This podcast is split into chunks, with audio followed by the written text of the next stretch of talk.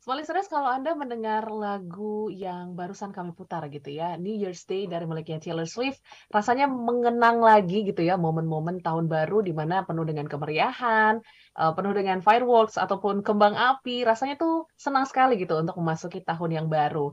Tetapi ketika sudah masuk ke tahun yang baru, rasanya semua terasa biasa saja, kemeriahan itu hilang sejenak gitu ya. Dan hmm. mungkin ada pertanyaan gitu, tahun baru apanya sih yang baru gitu ya.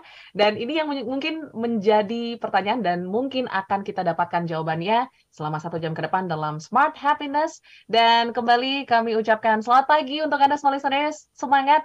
Uh, pagi hari ini kita akan belajar banyak dari uh, Bapak Arfan Pradiansyah, motivator National Leadership and Happiness. Pagi Pak Arfan. Selamat pagi Audrey, apa kabar hari ini?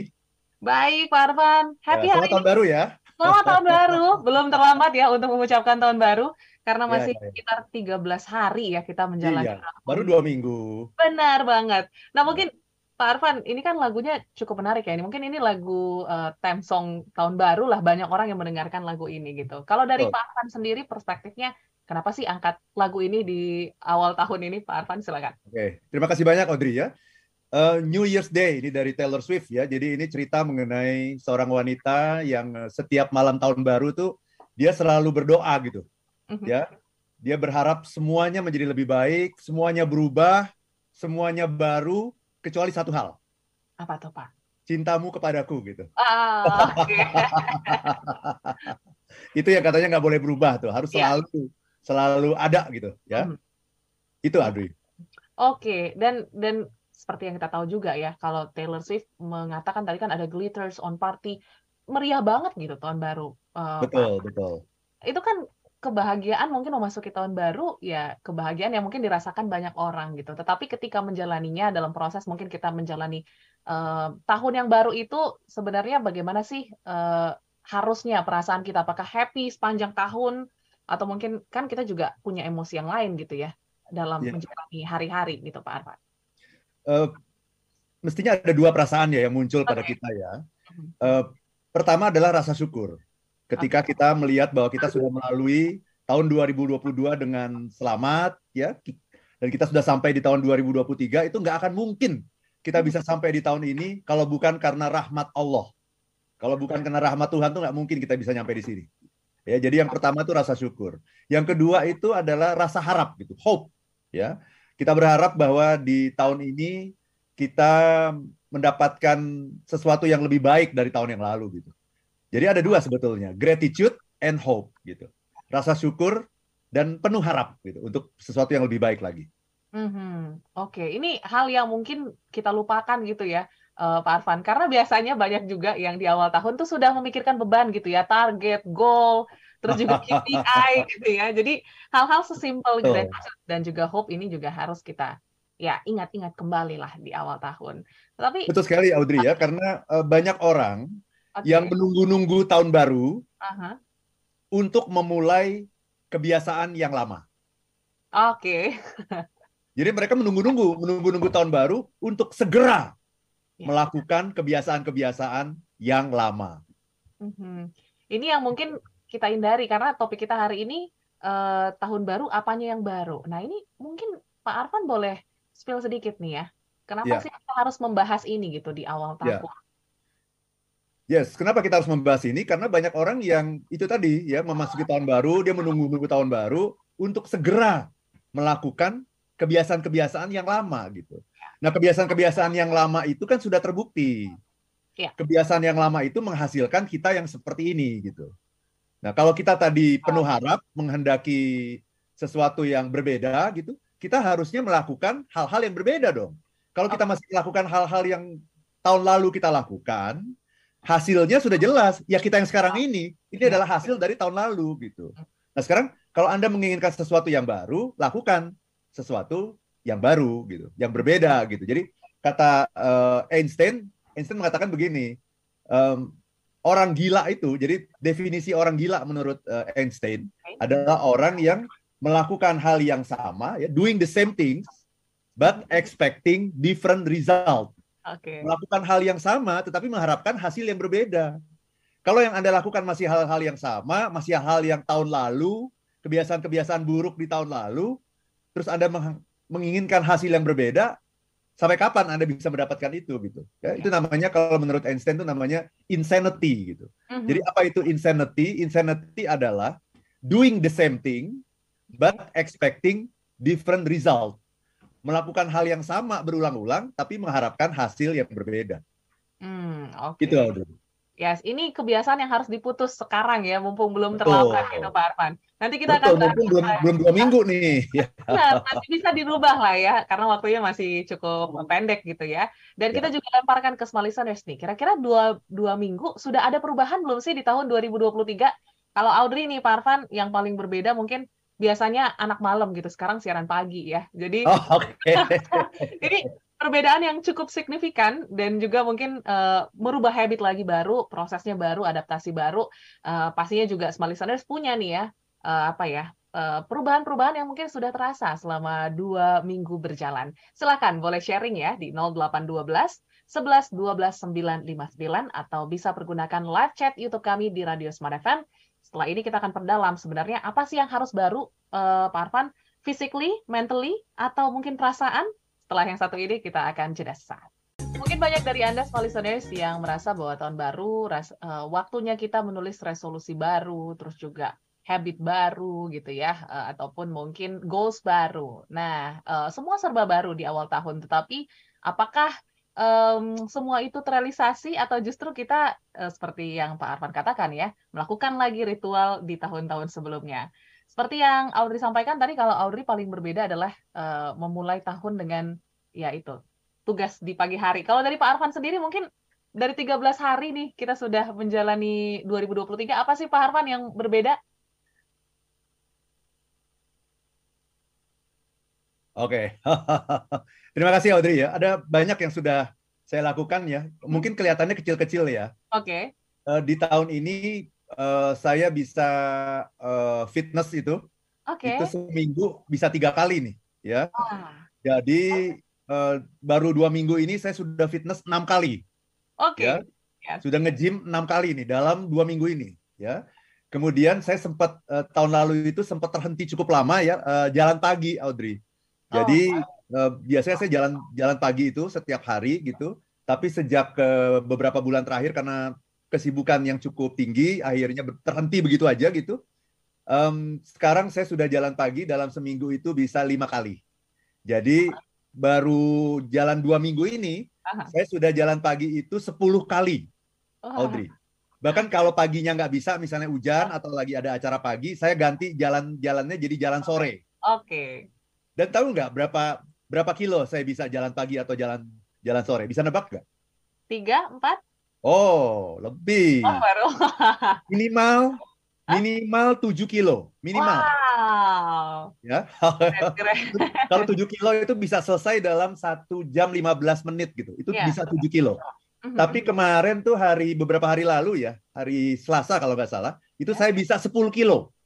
Wow. Gitu ya, pagi-pagi itu saya bisa 10 kilo wow. gitu ya. Jadi dalam uh, dua minggu ini saya sudah jalan pagi itu 10 kali, bayangkan. Mm.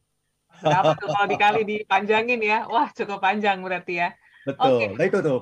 Itu ya, kebiasaan-kebiasannya kayaknya kecil ya, kayaknya dianggap sepele ya. Tapi sebetulnya ketika kita melakukannya secara kontinu, maka nasib kita akan berubah.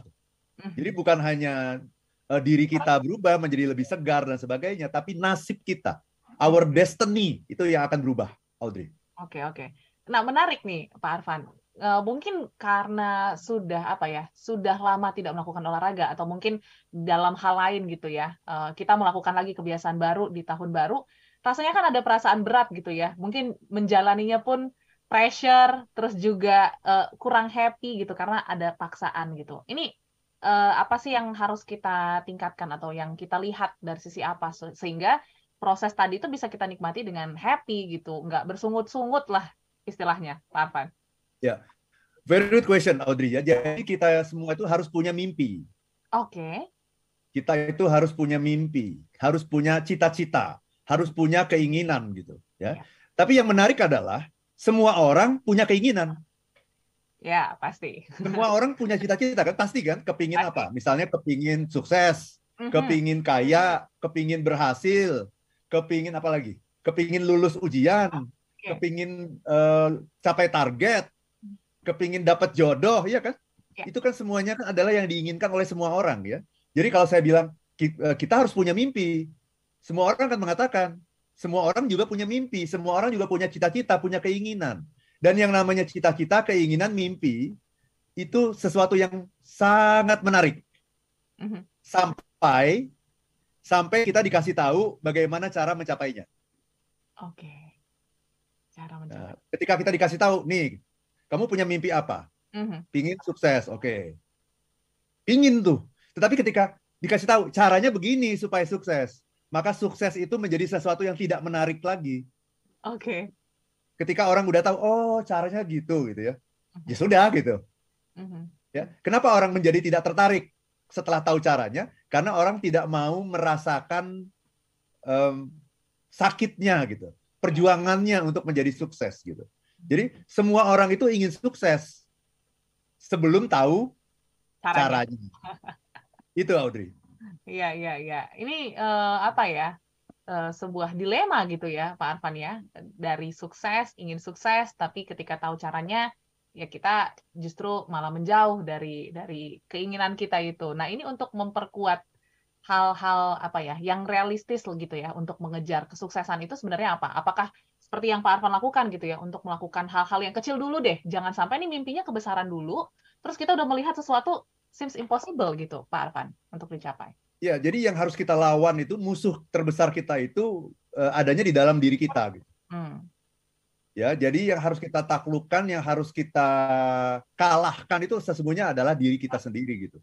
Saya kalau saya malas olahraga ya, semua semua orang itu pasti punya rasa malas gitu. Uh-huh. Jadi apa sih perbedaannya orang yang sukses dengan orang yang gagal? Ya. Uh, sebelum sampai ke perbedaannya, kita masuk ke persamaannya dulu. Oke. Okay. Apa sih persamaannya orang yang sukses dan orang yang gagal? Tahu nggak Audrey apa? Persamaan, Persamaan orang sukses dan orang gagal. Um, sama-sama punya mimpi? No, oh. sama-sama malas.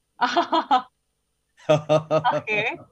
ya. Kenapa tuh, Pak? Jadi, uh, apa persamaannya orang sukses dengan orang gagal? Sama-sama malas. Malas kenapa kalau? Mhm. Tapi bedanya apa? Orang sukses adalah orang yang malas dan tetap melakukan. Ah, oke. Okay. Orang gagal adalah orang yang malas dan selesai dan berhenti dan tidak ngapa-ngapain. Ya, ya. Itu aja bedanya. Jadi maksud saya begini, ketika kita merasa malas, mm-hmm. maka kita harus katakan pada diri sendiri, ya ini sih ini sama semua orang melakukan e, merasakan yang seperti ini.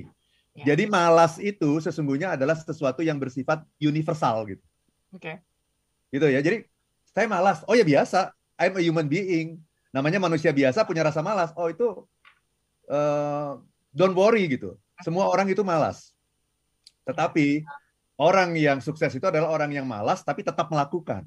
Mm-hmm. Orang yang gagal itu adalah orang yang malas dan berhenti. Maka ketika saya mau olahraga pagi itu eh, rasanya malas gitu. Aha. Pasti malas kan? Pasti. Ya pagi-pagi kan pasti masih lebih enak tidur lagi dan sebagainya kan gitu ya. Aha. Ada gaya gravitasi bantal gitu yang sangat kuat gitu ya. ya. Tapi kemudian saya katakan pada diri sendiri, Van, uh-huh. kamu kan motivator, Van. Motivator happiness lagi. Uh-huh. Masa bangun pagi aja males gitu ya? Masa kamu uh, kalah sama bantal gitu yeah. kan? Jadi saya katakan itu pada diri saya sendiri untuk uh, keluar bangkit dari zona nyaman saya gitu. Yeah. Gitu. Jadi kita harus sering kali ngomong sama diri sendiri gitu, ya. Ngomong sama diri sendiri itu penting tuh Audrey ya. Jadi hmm. seolah-olah kita sedang berdialog dengan orang lain gitu. Jadi saya selalu selalu ngomong gitu gitu. Van, bangun, nanti kalau kamu bangun ya kalau kamu kalau kamu jalan pagi kamu bisa cerita ke banyak orang loh ah ketemu ya, apa ya kan, dia di jalan iya iya kan ah. pagi ini sudah saya sudah membuktikan saya bisa cerita pada banyak orang bahwa dalam tahun 2023 ini saja saya sudah jalan pagi uh, eh, 10 kali sudah ah. nge-gym 6 kali hmm. gitu ya jadi itu menjadi sebuah motivasi bagi saya gitu. Masa motivator malas? Ayo dong bangun.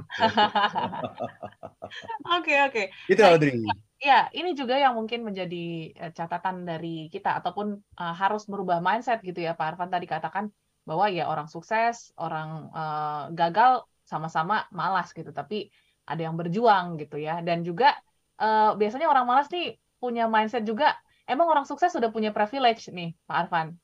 Ini kan mindset yang salah ya bahwa semua orang juga punya peluang untuk sukses kan jika ingin uh, apa ya jika komitmen lah ya ataupun uh, rutin untuk dilakukan gimana tuh Pak? Betul. Jadi ini main mindsetnya ini sebetulnya ya mindsetnya adalah yang sering kali kita sebut sebagai fixed mindset gitu. Oke. Okay. Ya, merasa bahwa uh, nasib saya ini nggak bisa berubah. Kalau saya udah begini ya saya akan begini terus gitu. Ah. Ya, ya pasti aja ya karena uh, kita kita hari ini itu adalah uh, hasil dari mindset kita yang kemarin gitu. Oke. Okay. Jadi kalau kita ingin tahu Audrey ya, mindset kita ini benar atau salah? Tahu nggak caranya Audrey?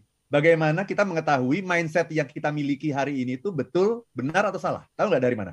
Uh, Audrey rasa sih dari apa ya? Mungkin evaluasi ya, Parvan dari tahun-tahun sebelumnya. Apakah kita sudah bergerak maju, gitu? Benar ya. nggak, Parvan? Jadi gini, lihatlah hidup Anda. Oke. Okay. Kalau hidupmu banyak susahnya, hmm? itu tanda mindsetmu banyak salahnya. Oke. Okay. Itu aja. Jadi yeah. kita lihat nih, hidup kita sekarang ini banyak banyak senangnya atau banyak susahnya? Coba. Oh, ternyata banyak susahnya. Apa itu susahnya? Di kantor dimarahin atasan terus. Hmm. Bangun telat terus, datang ke kantor telat terus, dimarahin sama customer gitu ya. Hidup begini-begini aja nggak ada perubahan. Itu sebuah bukti. Kalau hidupmu banyak susahnya, itu tandanya mindsetmu banyak salahnya. Ah, oke. Rim yang bagus ya. Mungkin small listeners boleh pertanyakan ke diri sendiri gitu. Kira-kira akhir-akhir ini ataupun mungkin satu tahun ke belakang gitu ya, banyak susahnya atau mungkin banyak senangnya gitu ya. Mungkin Ya. juga boleh sharing gitu. Susahnya di mana, senangnya di mana. Kita berbagi semangat ya, eh, seperti Pak Arfan yang membagikan semangat eh, sudah start untuk jalan lagi, fitness lagi. Mungkin ada juga dari Anda yang sudah merasakan perubahan di tahun 2023 yang juga cukup positif pastinya silahkan boleh dikirimkan di 0812 11 12 959 atau di channel YouTube kami di Radio Smart FM. Dan sudah ada beberapa chat yang masuk, nanti kita akan responi ya. juga Pak Harvan, ya. dan pastikan Anda tetap bergabung bersama kami dalam Smart Happiness.